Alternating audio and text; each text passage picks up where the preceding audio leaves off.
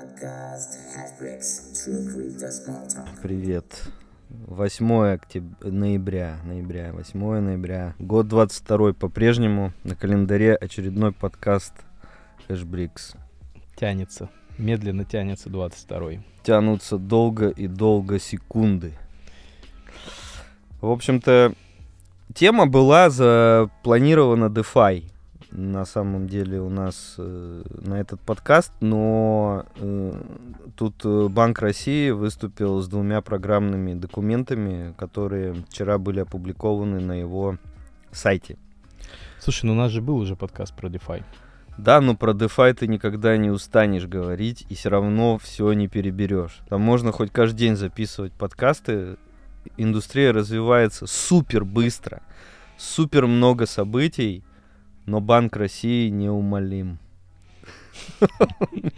Ты умеешь дать позитивный тон беседе.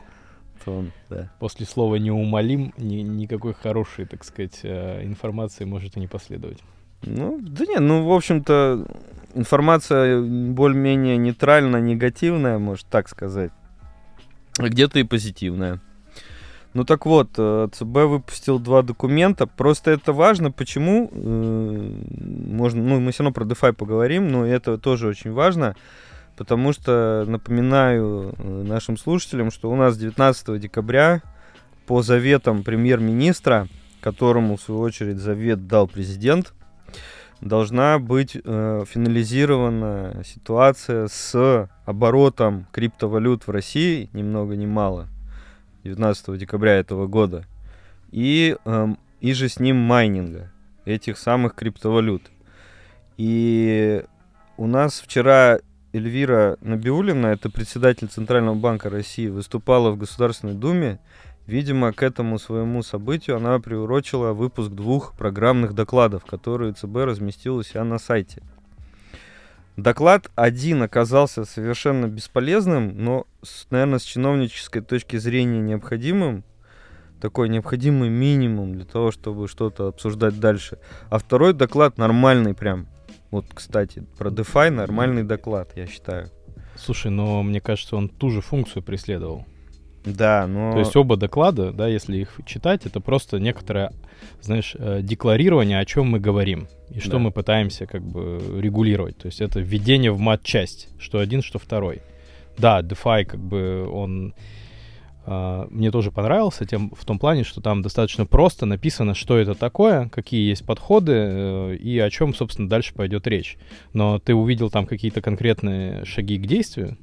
Нет, наверное, шагов нет. Есть э, хорошее такое summary, э, то есть обобщение материала, пройденного, э, видимо, вот, э, населением планеты Земля в области DeFi за последние два года, даже, можно сказать, три года. Я И... бы так сказал, что если вы хотите изучить тем, тему DeFi в целом, то начать имеет смысл именно с этого документа. Да, да, да. да. Это, наверное, вот там некоторые депутаты могли ознакомиться или будут сейчас ознакомливаться, потому что большие документы, один на пятьдесят семь страниц, второй больше тридцати, и будут понимать лучше, на самом деле, что к девятнадцатому декабрю-то издать нужно, потому что тема непростая, тема... сложная для обывателя, ну и для людей, которые не погружены вообще вот в этот крипто. Слушай, я позволишь сразу к, к сути, к тому, что показалось интересным, я там угу. перейду. А, вот меня не покидает мысль, да, что вот сквозной линии, что одного доклада, что второго, стоит м- понятие. Как они же, они даже формулировку какую-то придумали, ну, не лицо материально ответственное, но, в общем, тот, кто эти обязательства бэкопирует, понимаешь, о чем я? Угу. То есть история такая, что обязательства, да, в понимании Центрального банка, будь это там ЦФА или будь это там объектом для УПЦ, DeFi, они да, УЦП, а, точнее. Да, УЦП и ЦФ, ЦФА, да, а нет, угу. там, там один, да, утилитарные цифровые права, а второй, да. соответственно, цифровые финансовые активы. Эти оба понятия, они тесно связаны с тем, кто, соответственно, обеспечивает исполнение этих контрактов, да, в базе. Да. То есть к чему они привязаны, то есть типы активов, а-ля биткоин, где невозможно установить лицо, которое по этим обязательствам должно что-то сделать, они как бы сразу автоматически, знаешь, выносятся за скобки дискуссии, их как бы не признают этими активами. То есть, если токен, допустим, то должно быть, соответственно, что там за ним стоит. Либо mm-hmm. это как бы юридическое лицо, которое там, не знаю, таким образом облигации выпустило. Если это стейблкоин, то кто обеспечивает хранение. Если это цифровая акция, то где хранятся эти акции. Mm-hmm. То есть, так или иначе, все эти доклады, да, они, знаешь, к сквозной линии про... проходят, что, ребята, как бы цифровые э, активы, DeFi и все остальное — это оболочка. Да. Важно установить, соответственно, так или иначе эти имущественные права. Если имущественные права некому обеспечивать, то это фигня какая-то, а не ЦФА. Вот как бы примерно как я это считал, знаешь, с двух докладов. Да, да. Ну да, они, в общем-то, следуют в парадигме российского законодательства, которое, конечно, сильно недоразвито сейчас в плане цифры. Видимо, они предлагают установить в каждом подобном частном блокчейне оператора, который занимается оперированием внутри этого блокчейна, и к нему предъявлять, соответственно, какие-то претензии, если у вас что-то украли или там что-то сбоит. Естественно, к биткоину, лайткоину, догкоину это все неприменимо. И, в принципе, даже к MakerDAO вместе с дай токеном это тоже неприменимо. И вторая штука, которую тоже хотел подсветить, которая, на мой взгляд, кажется важным в понимании того, как воспринимают эти типы активов, так сказать, наши регуляторы. А мысль-то была хорошая, но покинула мою голову до того, как я успел ее закончить. Это... Ну, давай, прости, пожалуйста, О, говори и, дальше, я да. вспомню. А, вот два документа, можно их замиксовать, обсуждение, но обсудить их нужно. Сейчас вот попробуем обсудить в более-менее щадящем режиме. А, вспомнил. Ну. Вот, это подходы к регулированию, то есть их в мире всего два, там тоже об этом говорится, и это тоже классная мысль, о том, что одни регулируют ЦФА как оболочку, да. и регулируют, сам, ну, как бы говорят, что это техническое программное средство, а регулируется то, что внутри ЦФА. А есть другой подход, который регулирует ЦФА сам по себе, как уже как бы финальный финансовый инструмент. Угу. И вот Банк России говорит о том, что он пошел по второму пути, что регулируется ЦФА. Угу. Не как оболочка, а как сам предмет, там, соответственно, как отдельная, собственности, как отдельная сущность. Сущность, я понял. Вот, и это тоже интересно, потому что м- это, знаешь, как бы это задает тренд, то есть как это будет работать. Да. Вот, э, например, если продолжать эту мысль, то в Европейском Союзе там э, как раз пошли по пути оболочки, э, ну вот сам ЦБ это признает в первой части доклада, где он описывает... Э, разные системы регулирования в различных странах мира, и, в общем, они предполагают на, на основании документов, которые обсудили, которые они изучили, да, что это все-таки будет применяться общий режим надзора и регулирования, такой же, как и по обычным активам. Вот мы, кстати, уже затрагивали эту идею, там есть такой МИКА, это... Регламент регулирования рынков криптоактивов в Европейском Союзе, который вот, достаточно сильно вносит ясность в эту всю историю и унифицирует вот это вот регулирование вместе с крипты и обычных фиатных активов. А, вот. Ну...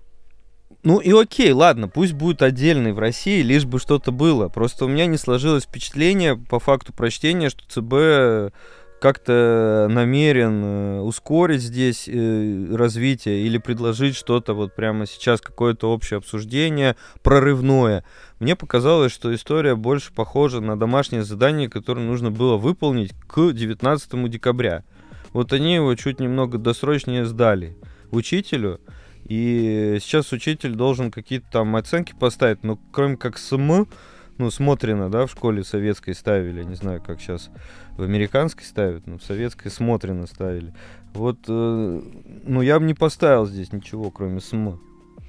Слушай, ну, там еще есть интересная штука по поводу э, того, как, э, ну, то есть они сами признают наличие регуляторного арбитража. То есть они говорят, что есть часть там цэ эф а, которые похожи на облигации, например. Так. Или часть цэ эф а, которая похожа на деньги. Или часть цэ эф а, которая похожа еще на что-то. Но при этом регулирование цэ эф а, вот этого класса, оно сильно мягче, и они это сами признают, чем регулирование, соответственно, аналогичного права, там, например, об... облиги. А где оно мягче? Ну, условно, там... В каком там... месте? А? В каком месте? Ну, смотри, у тебя для того, чтобы, например, зарегистрировать проспект эмиссии облигаций, это целый там...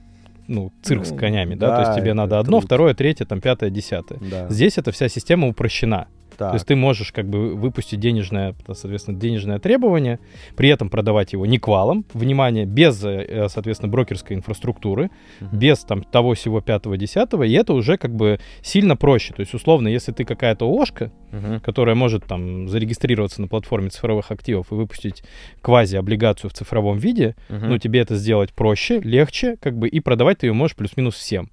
Просто на основании там упрощенного кей вай си, который они пройдут на этой платформе. Да, не квалом, да, важно. И они об этом говорят, что как бы да, мы понимаем, что есть регуляторный арбитраж, что эта штука, она проще. Но и это как бы некоторый задел для того, чтобы она дальше развивалась. Да, отлично, она проще, просто вы должны все это делать в несуществующих блокчейнах или в блокчейнах, которые eligible с точки зрения Банка России. Да. А что это за блокчейны? Ну... Не, ну подожди, есть там операторы цифровых активов. Да, да? которые разработали собственный блокчейн. Да. Я понимаю. Я про то, что у них, э, скажем так, доверие э, акторов э, рынка к этим блокчейнам, ну, оно, мягко говоря, не, сф- не сформировано. И, скорее всего, не будет сформировано, потому что я не видел ни одного промоушена даже этого блокчейна. Я не знаю, наверное, на GitHub выложен э, код этого блокчейна. Ну, как мы уже с тобой знаем, это вообще никого не спасает. Никакой код, выложенный на GitHub. А, во-вторых, э, сегодня, э, скажем так, показателем степени зрелости блокчейна являются две метрики. Первое – это его, как ни странно, долгая, нудная работа в течение многих лет, ну, может быть, месяцев, окей, но лучше лет. Б э, – количество юзеров. И В – э, value, которая там обращается, выраженная в долларах США. Все равно. Вот э, все вот эти три метрики, наверное, там не подходят все для, мимо. Да, для этих вот э, наших блокчейнов, выпущенными, точнее, созданными вот этими нашими тремя э, цифровыми платформами. Я не знаю, вот кто-нибудь вообще в курсе там... Вот, давай так, у нас три платформы. Atomyze. Atomyze, э, ООО Lighthouse и Сбербанк. Выбери лишнего, называется. Да. Я не знаю, ну вот, вот сейчас перед эфиром мы посмотрели, да, Lighthouse провел одну сделку в июле этого года с вэ тэ бэ факторингом. Они чью-то дебиторку упаковали в токен. Ну, соответственно, Atomyze — это к Норникелю близкая да, история. Да, это Норникель. Точнее, к Потанину. Сам Норникель, мы общались, он говорит, что это к Потанину. Я не в курсе, да? Да. Ребят, я не в курсе. Вот. А Сбербанк, это вот как раз... Ну, мы затрагивали эту историю, они хотят сделать вот этот Сбер... Маркет... Как он? Не знаю, не Сбермаркет, а там... Маркет, цифровой маркетплейс Сбербанка, где, помнишь, вот мы это еще обсуждали, вы там сможете менять токенизированную задолженность там за свет на какие-нибудь свои эн эф ти-шечки, которые вы там... Вы... Ну, это в идеале, типа. Вот я художник, mm-hmm. русский художник, не признанный Тяжко никем. Тебе. Да. Никем не признанный. Мне приходит от э, Мосэнергосбыт или Дагэнергосбыта, whatever, э, квитанция. Так. Оплати, пожалуйста, пять э, рублей киловатт-час, коих я нажег там сколько-то штук. Э, я говорю, не, подождите, чуваки, я сейчас нарисую эн эф ти-шечку. Э, на платформе ее... На платформе ее размещу Сбера. И поменяю, вот мне этот Дагэнергосбыт поменяет ее... на счет. Ну вот, это, в общем-то, идея две тысячи пятьдесят шестого года какая-то, которую Сбер преследует в этой своей платформе. Ну, в общем, она благая, но пока тяжело воспринимается, даже, даже если это Сбер будет делать. Не говоря уже про, при всем уважении, Потанина или Lighthouse ООО. Вот. Поэтому... Ну, ты думаешь, что я буду спорить с этими тезисами? Как бы, что, что ты от меня ждешь? Я не буду. Нет, нет. Я про то, что м- ЦБ... Еще раз я хочу сказать, что ЦБ молодец, что сделал вот эти вот два дока. Но они настолько... М- ну, ладно. Они не прикладные. Они не прикладные, да. Давай так. Ну, они ты ждал, что они будут прикладные, а они не прикладные. Они не бы, прикладные. Они больше про введение в мат-часть. Да. Бы, да. Они не прикладные, и главное, это чего девятнадцатого декабря нужно сделать на основании этих, этих доков, или что будет делать ЦБ, непонятно. Потому что, вот, например, в прошлый раз... Слушай, вот тебя не удивляет, что они никогда не идут по пути регуляторной песочницы, в нормальном ее понимании? Это вообще меня дико удивляет. Почему они не идут-то? Хорошо.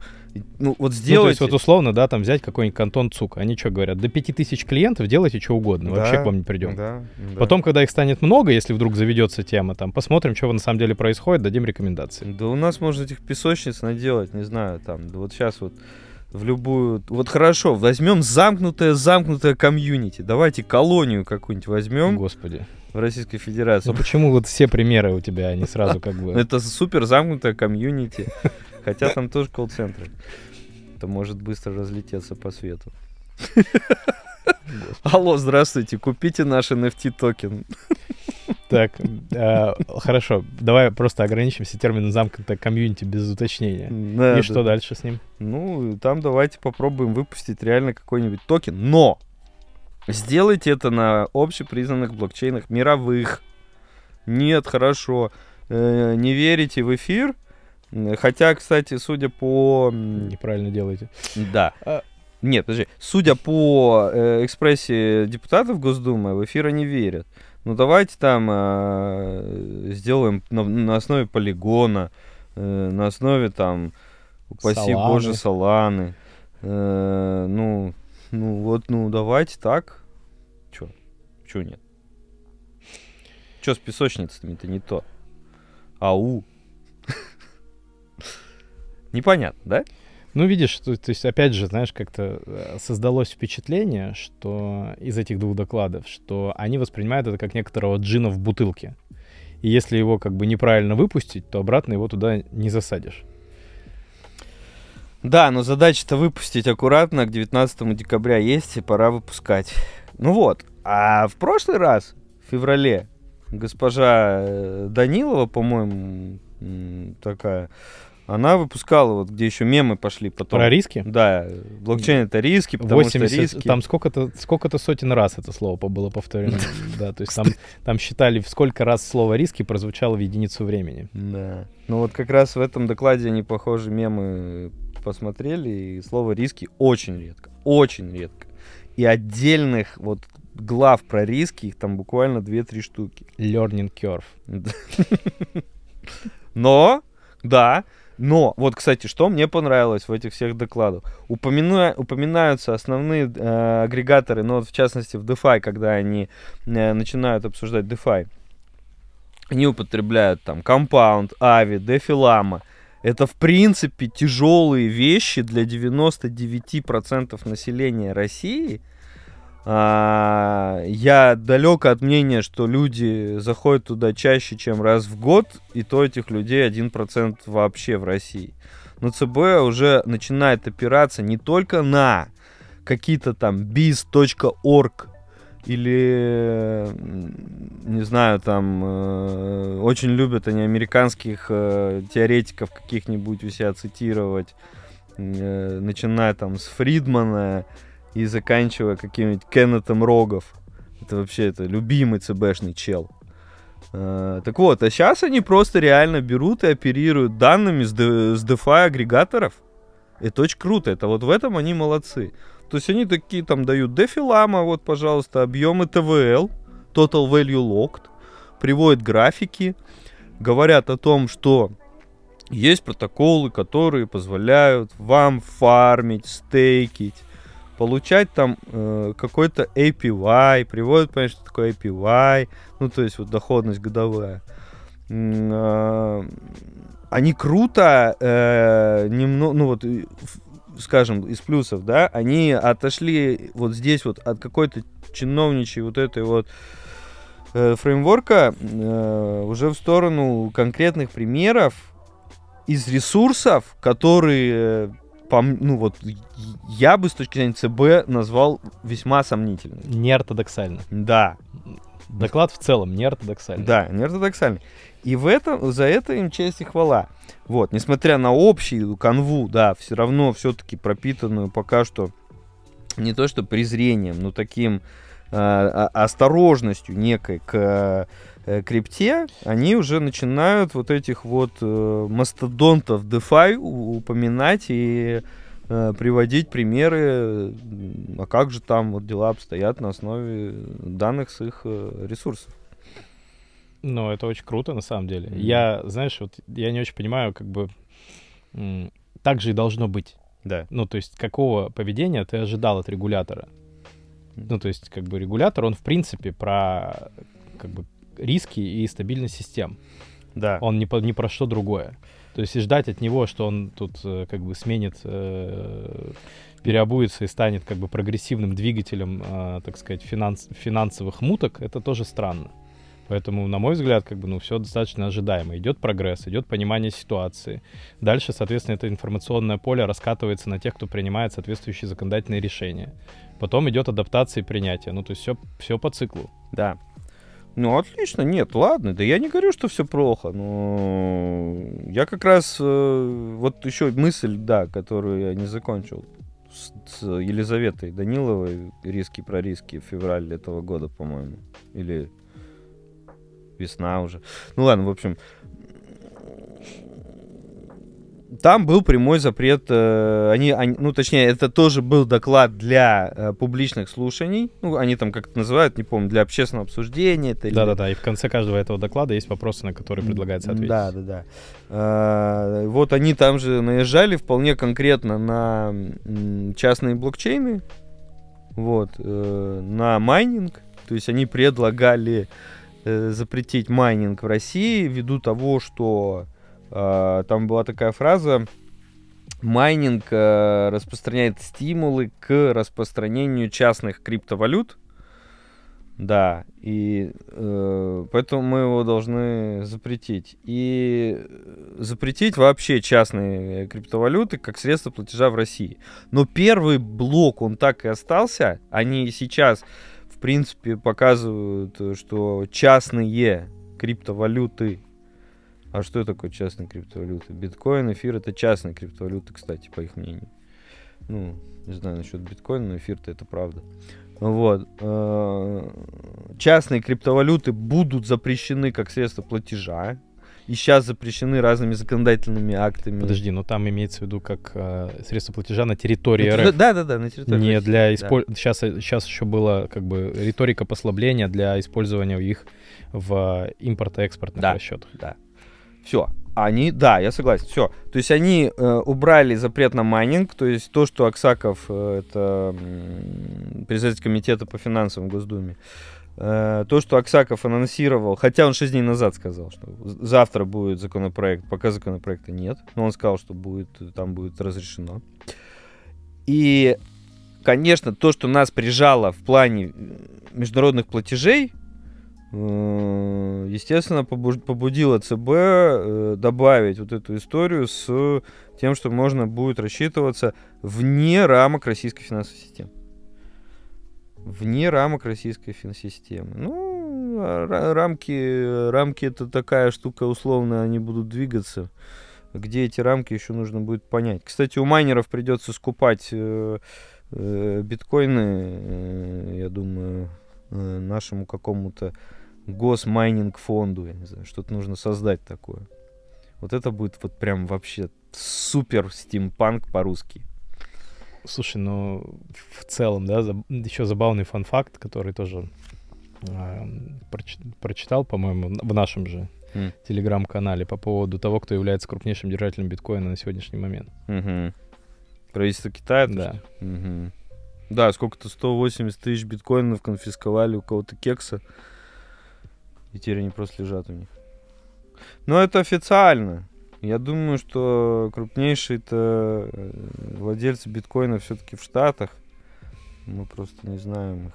Хотя китайцы майнили в свое время просто как, как не в себя. Но сейчас майнят, просто неофициально говорят. Вот. Но... Да, еще про ЦБшный доклад. Оказывается, что вот здесь такие есть, как ты говоришь, фан-факты. ЦБ говорит, мы существенно по налогам сделали послабление, послабление, чуваки. Вы знаете, что раньше надо было эн дэ эс вообще-то платить с обращения цэ эф а у институционалов. Ну, видимо, у физиков. А сейчас мы убрали все это, собственно говоря, теперь не нужно делать. Это летом этого года были вообще забавно, да, что это поправки. Как бы эти поправки касаются сейчас, ну, золота отменили эн дэ эс, да, при продаже физлицам, потом, соответственно, бриллианты, угу, и ЦФА. То и есть ЦФА. Видишь, как в какую в какую как бы категорию эти активы входят. Слушай, а по-моему, Alrosa делала какие-то какую-то токенизацию чего-то или они не доделали, может. Ну сейчас связано? Они там активно работают над маркетплейсом именно по, по покупки и продажи бриллиантов для населения через банковские сети. Угу. То есть это тоже такое, потому что, ну, понятно, что Alrosa попала под санкции, угу, да, и нужен как бы рынки сбыта восстанавливать. И, в принципе, такой для удержания стоимости это актив неплохой. Ну да, в долгосроке тем более. Хранимый, ограниченный, да, не подверженный, так сказать, коррозии металла и всего остального. М. Поэтому почему нет? Ну, видите, как хорошо иногда, что санкции вообще есть. В Алросе уже разрешают э, населению сбывать бриллианты, и биткоинами можно будет расплачиваться за параллельный импорт. Ну, это достаточно серьезные для нашей страны-то шаги. Хотя американцы, судя по всему, прочухали эту историю, и вот пошла информация, что они там попросили свои... крупнейшие банки, там джей пи Morgan, Merrill, все-таки принимать расчеты у российских крупных юрлиц за товары и услуги. То есть они, видимо, увидели, что что-то очень быстро двигается в России. Не в, не в ту сторону. Да, как, как может быстро в России что-то двигаться э, в сторону... цифровых активов, и попросили банки не жестить. А то, что доброго, еще и «Газпром» за ю эс ди ти начнет продавать Агаз, а то, может быть, и за «Солану». Кстати, пора, пора, ребят. Это... Не поддавайтесь на эту ловушку. Это сейчас немножко... скажем так, хватку отпустили. Но вы же понимаете, что глобально-то ничего не поменяется. Ну, ничего не поменяется. Ну, сейчас... Раскрывай свою мысль. Ну, сейчас банкам разрешили. Завтра вы немножко поссоритесь и... из-за какого-нибудь... Ну, ладно, все. Не надо про политес этот. Ну, в общем, возникнут трения очередные. Я всегда, знаешь, я большой сторонник бэкапов. Кого? Ну, бэкап. То есть у тебя всегда должен быть план Б. Да. Вот если у тебя есть как бы альтернативные каналы, да, то ты всегда в переговорной оппозиции, твоя будет более сильная, и с тобой будет более охотно договариваться. Ну, естественно, как? Это ж люди. Да, поэтому тут согласен. Угу. Всегда нужно иметь запасной план. И с точки зрения расчетной инфраструктуры, и с точки зрения передачи стоимости и всего остального. Поэтому надеемся, что все это в правильное русло, все это все понимают, угу, будет двигаться. Ну вот еще, знаешь, что интересно про ЕИС? В России есть э, как индивидуальные инвестиционные счета, да? Так. Расшифровываются. Да. ЦБ сказал, что ЦФА будут eligible для того, чтобы их в ЕИС паковать. А ты про ЕИС три не хочешь поговорить? Напомни. Есть, э, э, так сказать, тоже планы, которые в прошлом году еще были анонсированы, но в этом году получили такой буст в виде развития как раз к тезису о том, что в рамках выступления Эльвиры Сахибзадовны Набиуллиной было сказано, что в России есть проблемы с источником длинных денег. А, да. И, так сказать, этот источник длинных денег в том числе ищется в карманах населения. Для этого вводится ИИС третьего типа, которые так называемые десятилетние, у которых будет там режим налогообложения специальный, да, в части эн дэ эф эл и всего прочего. И плюс эти накопления могут быть источником залоговых обязательств. То есть можно будет, соответственно, под ИИС третьего типа там что-нибудь, профан... ну, условно, там, внести его в качестве первого взноса в ипотеку или что-нибудь такое. Вот, и туда же будут приниматься различные там социальные платежи и прочее. Uh-huh. То есть вот как бы готовится тоже законодательная база под формированию таких очень супер длинных. Они, знаешь, призваны как пенсионный план, вот я их воспринимаю, uh-huh. как, так сказать, самостоятельный способ накопить на достойную пенсию. Да. Угу. Но посмотрим. Достойную кого? Ладно. А сегодня она сказала, что э, банки — это не источник длинных денег. Ну и в принципе, что у тебя вызывает? У меня вызывает это небольшое, вопросы. Небольшое отторжение. А кто тогда источник длинных денег? Ну, традиционно... Подожди, ну вот... Я так понимаю, что в контексте, знаешь, скорее я читал это как не только банки должны быть источником а. длинных денег. Mm. То есть это, мне кажется, правильный тезис, что должны быть инвестиционные фонды, должны быть какие-то очень long-term инвесторы, которые, соответственно, обеспечивают э, инвестиции в, э, в инструменты, которые сами по себе, по природе, очень долго окупаются. Mm-hmm. Ну, условно, как ты заставишь, там, знаешь, не знаю, там, коммерческий банк, основная задача которого все-таки прибыль показывать, инвестировать в инфраструктурные проекты длиной там десять-двенадцать лет. Ой, да просто очень. У нас просто подкаст другой. Может там послабление по капиталу дать, по нормативам. Ну и вообще просто не придираться за обнал. Ладно, не будем давать нам... Минутка радикальных решений от Hashbricks. Да-да-да. ИС-три, советский тяжелый танк периода конца Великой Отечественной войны. Хочу напомнить. Там второй буквы «С» нету. Да. Ну и, кстати, по-моему, в World of Tanks он есть.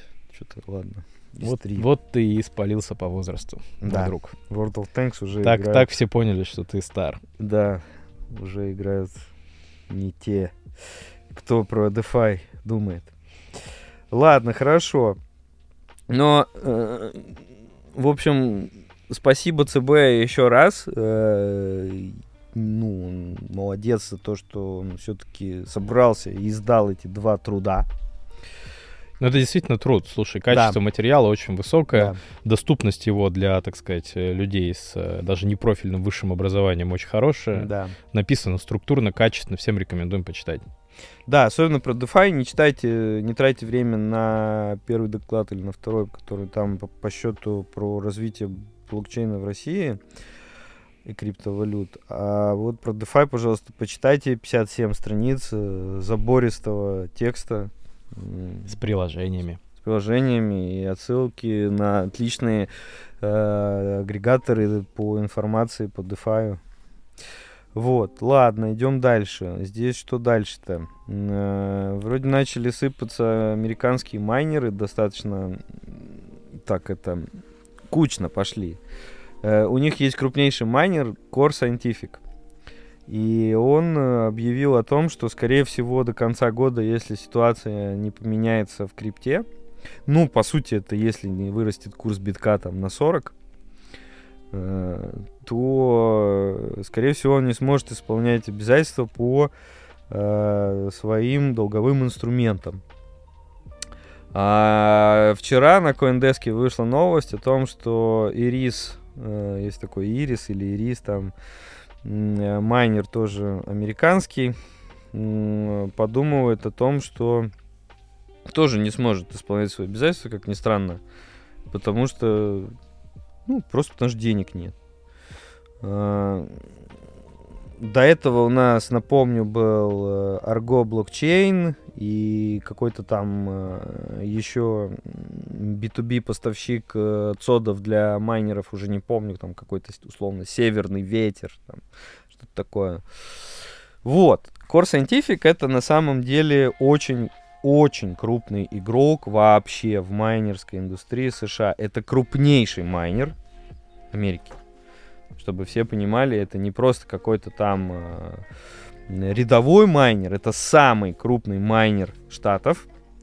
который на данный момент заявил о том, что находится в сложной ситуации. Я даже, по сути, приветствую все это дело. Несмотря на то, что это достаточно кровожадно может звучать, но э, выглядит это следующим образом. Ребята на хаях э, набрали долгов, накупили оборудование, которое вот, вот оно только вот в этом месяце, в том месяце, в сентябре встанов- становится в стойке, когда оно приходит из Китая. И, ну, в общем-то, увеличивают хэшрейт сети на мега бычьи, на, на мега медвежьем рынке, так, как будто у нас сейчас идет бычий рынок. То есть у нас был пересчет сложности тринадцать целых пять десятых процента два цикла назад. Это невероятное вообще событие для подобного рынка. Все это происходит в том числе ввиду вот этих вот американских постановок э, устройств у себя на фермах. И надеюсь, что при банкротстве компаний, таких как Core Scientific, которые просто на вот эти долги набрали этого оборудования, у нас э, хэшрейт сети упадет хоть как-то, и российским майнерам полегчают, которые испытывают в этом году тройной стресс. Э, курс рубль-доллар, биткоин, ю эс ди ти и э, сложность, тройной стресс. А, еще сейчас будет закон.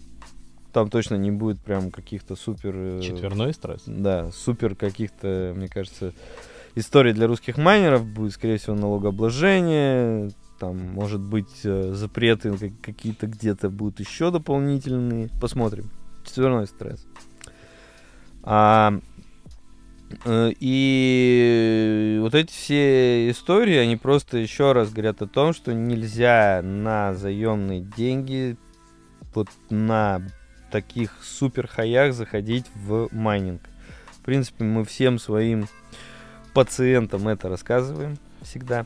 И, пожалуйста, имейте в виду, уже не выдерживают крупнейшие американские компании, которые, по идее, должны были заложить у себя. Вы представляете, там, там есть финансовые директора, риск-менеджеры, и у них есть подчиненных там человек по десять, которые это все просчитали. А еще есть сто человек инвесторов, у которых есть инвестиционные комитеты, когда они покупали их бумажки или давали им там какие-нибудь syndicated loans, займы по-русски условно.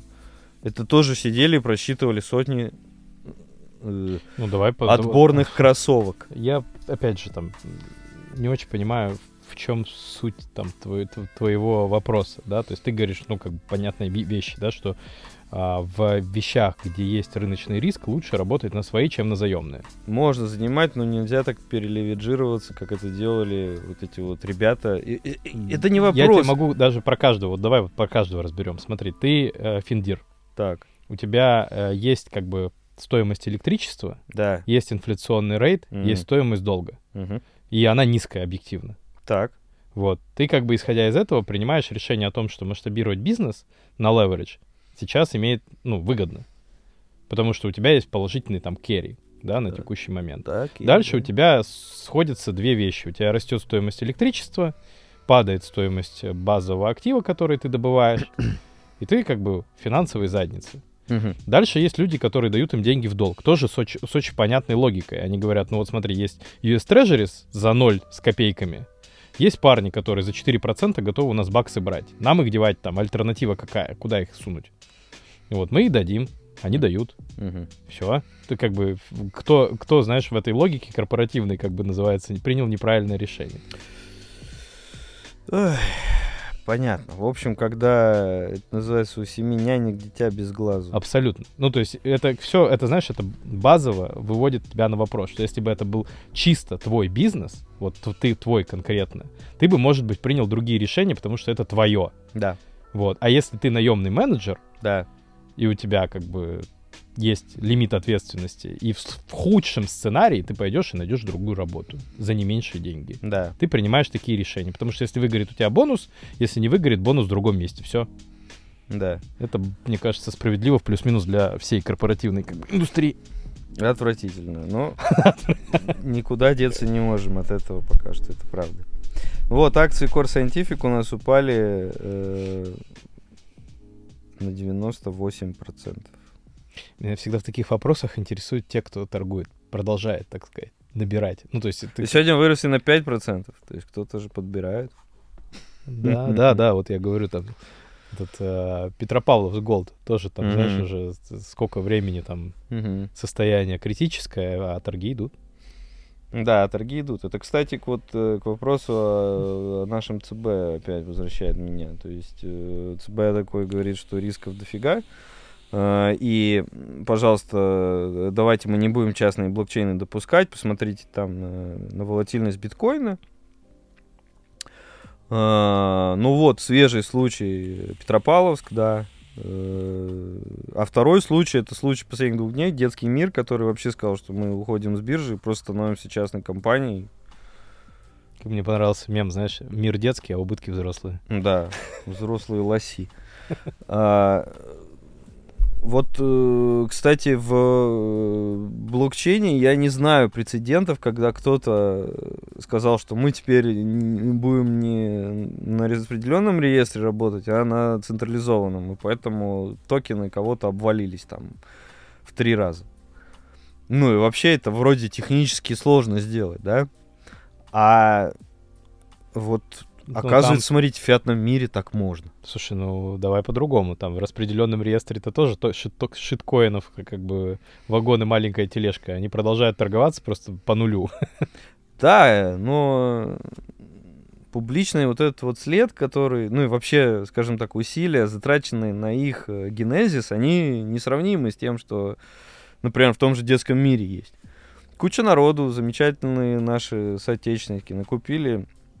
акции ребята этих, которые торгуют более-менее неплохим стафом для детей. И... И это в избранные цитаты я прошу занести. Да, да. Слово «стаф» со словом «детей» еще да, употребляется крайне редко. Вот. И...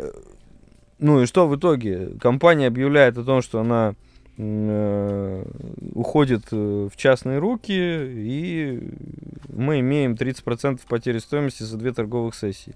Вот скажите мне, это я просто, это, мой, это моя любимая тематика, это опять же референс к ЦБ.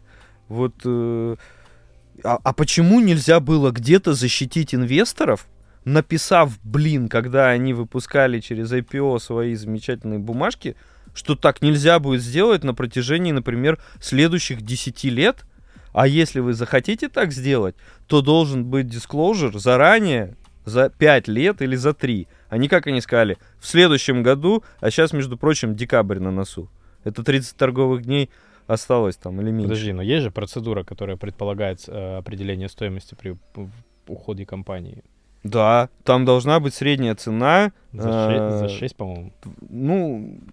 Не знаю сейчас, не, ну вот не, не буду спорить, но просто это настолько экстренно объявляется, и люди теряют большие деньги. Я, честно вам скажу, я не покупал, но знаю, кто покупал. И это опять же вопрос к Центральному банку. Вы говорите про риски в блокчейне, посмотрите, какие риски происходят фактически в бумаге, я не знаю, ну это второго уровня бумага, да? Точно второго. В которой сотни тысяч, скорее всего, людей приобрели доли. Ой, сейчас холиварный вопрос. У меня всегда, знаешь, когда вот эту тему мне проговаривают, что посмотрите на эти риски, посмотрите на эти риски. Ну и в конечном итоге ты же сам принимал решение об инвестировании в компанию с отрицательным капиталом. Угу. Ну, ты как бы вот пошел и положил там какое-то количество рублей в компанию, у которой собственный капитал был там, если не отрицательный, то около нулевой. По оценке там вполне себе. Веря там в определенные перспективы, которые не случились. Ну mm. и сейчас ты такой приходишь и говоришь, как бы вот, защитите мои права. От чего? От того, что ты как бы не умеешь выбирать базис? Не, я сейчас немножко не про это. Я сейчас про то, что нельзя э, говорить, что у криптовалют вот супер риски, а у всего того, что мы уже допустили к обращению на московской бирже, рисков существенно меньше. Потому что так вот... они не говорят. Не, они говорят, а что где? Криптовалюты — это активы, которые там подвержены, подвержены риску. риску. С этим, с этим нельзя спорить, но они нигде не говорят. Частные блокчейны нельзя допускать до торгов. Так. Потому что почему? Кто-то там может принять какое-то решение, которое обвалит цену этого блокчейна. Что мы имеем в этом, блин, детском мире? Кто-то принял решение, которое обвалило цену. Ну вот. В чем разница, расскажите мне. Так ее, может, и нет, но просто никто не говорил, что вложения в эти инструменты, они там не подвержены риску. Ну, то есть не было такой фразы, что они говорят, что там акции условно это без риска, а вот там крипта это плохо. Тогда такого не пудрите людям голову и допустите все с одинаковым риском, с одинаковыми, с одинаковыми режимами торговли. И эфир, и биткоин, и детский мир. Слушай, ну это уровень либерализации, который ты требуешь, как бы, мне кажется, такой очень, очень несвойственный. Да, да, да. Территории, на которой мы проживаем. Это правда. Территория, да. Вот. Но еще, наверное, что хотелось бы обсудить, это последние войны, скажем так, которые у нас идут между Binance и эф ти экс.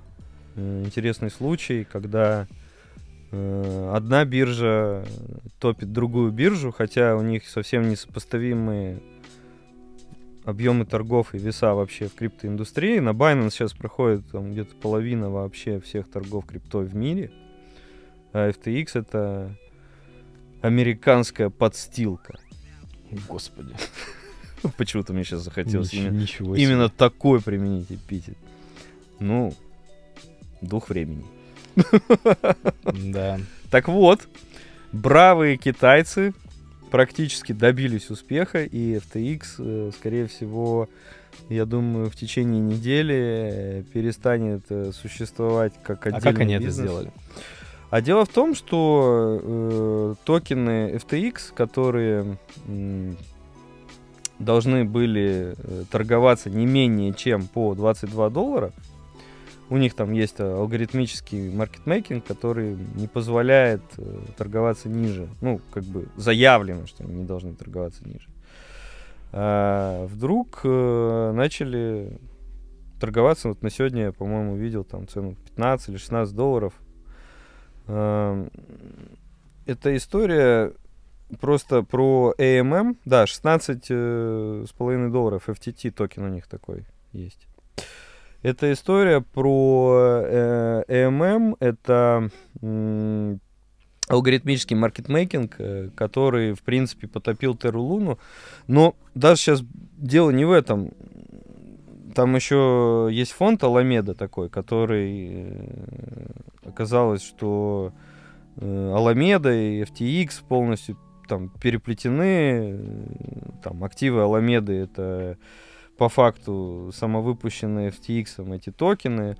Но сейчас не будем про механику конфликта, я про то, что вот криптомиру, так же как и миру фиата, присуща вот эта вот конкуренция в плане собственных проектов, в плане завоевания лидерства, удержания лидерства, как это, наверное, сейчас актуально для Binance. Но Binance — это же коммерческая организация. Да-да-да. И они зарабатывают деньги так, как могут. Да. Всеми доступными для них юридическими способами. Вот сейчас по факту закончится эта история. Мы ее разберем, наверное, на следующем подкасте, если это будет актуально. Но... Я про то, что централизованные игроки на э, крипторынке, а эф ти экс и Binance — это именно си и экс, централизованный эксчейндж, они, э, ну вот помимо каких-то внутренних рисков или там регуляторных рисков, они еще могут и, э, друг на друга вполне устраивать подобные такие черные пиар-акции, которые ведут к... бегству, условно, назовем это вкладчиков, да, ну, в данном случае клиентов, из э, одной биржи в другую с потоплением, собственно говоря, неудачной, неудачника. Вот. Что-то подобное я вспомнил в банковской системе России в нулевых годах, когда банки друг на друга писали э, такие м, сомнительного содержания, скажем так, посты в соцсетях. Ну, тогда соцсетей не было еще. Там было просто в интернете различные ресурсы заказывали. И там была прям война таких компроматов. Вот просто мне напомнило вот эту историю. Очень интересно. Если бы все было децентрализовано, ну, может быть, все было и по-другому. Так люди не меняются. Централизованные институты финансовые, они, видимо, проходят одни и те же циклы в своем развитии. Вот сейчас э, этот случай мне напомнил м- банковскую систему нулевых России.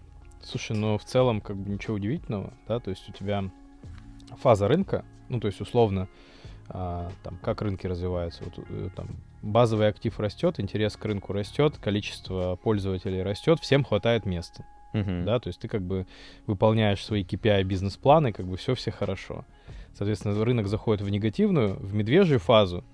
У тебя индустрия всегда начинает консолидироваться во всех отраслях. И то есть и как бы на первое место выходят те, у кого там издержки ниже, маркетинговые бюджеты там позволяют это перетерпеть там, да, и, и так далее. То есть как бы задача вот этой медвежьей фазы, да, это централизация. И все как бы пытаются найти эти возможности. Расчистить себе поле для дальнейшего роста. Да. Как бы ничего нового.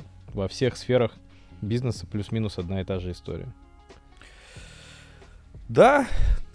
Ну, в заключение вот тема актуальная, как... Как всегда, это санкции против русских.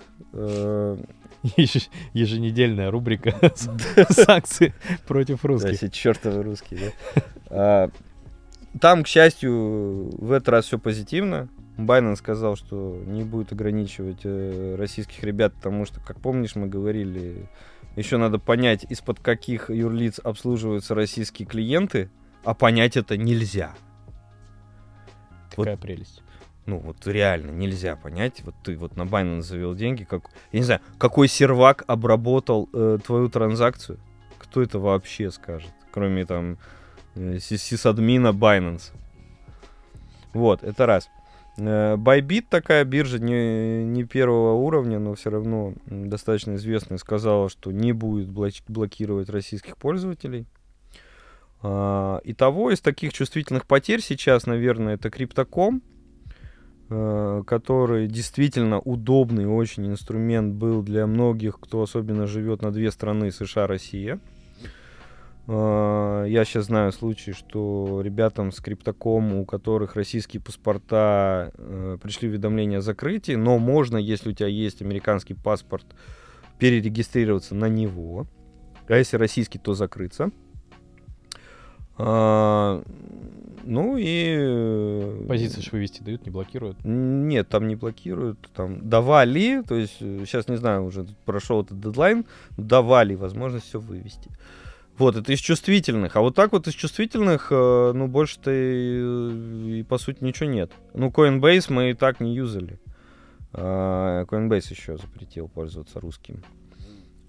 Поэтому пока что вот эта вся санкционная санкционная история, истерия, она, ну, пока что вылилась в так незначительные и... какие-то укусы для Согласен. Россиян. А заметил, что и в других сферах тоже какое-то санкционное затишье? М-м, может, переговоры? Дай бог. В общем, переговоры или нет, узнаем скоро. Ну, а пока имеем то, что имеем. Ну что, но тем не менее, заканчиваем-то на мажорной ноте. Да, биткоин-то все-таки подрос. Да, но опять упал. Но выше, чем был. Ищем позитива, как бы. Вот если бы сегодня там эф ти экс с Binance не мочили друг друга, было бы все хорошо. Вот. Но опять почему-то всегда находится какой-то фактор, который не дает пока что битку устремиться ввысь. Вы, вырасти, да. Но м- ничего страшного, помните, что это все циклично, и это когда-то произойдет. На этом спасибо. Спасибо. Да. Спасибо, что нашли время нас послушать. Пока. Всего доброго. До свидания.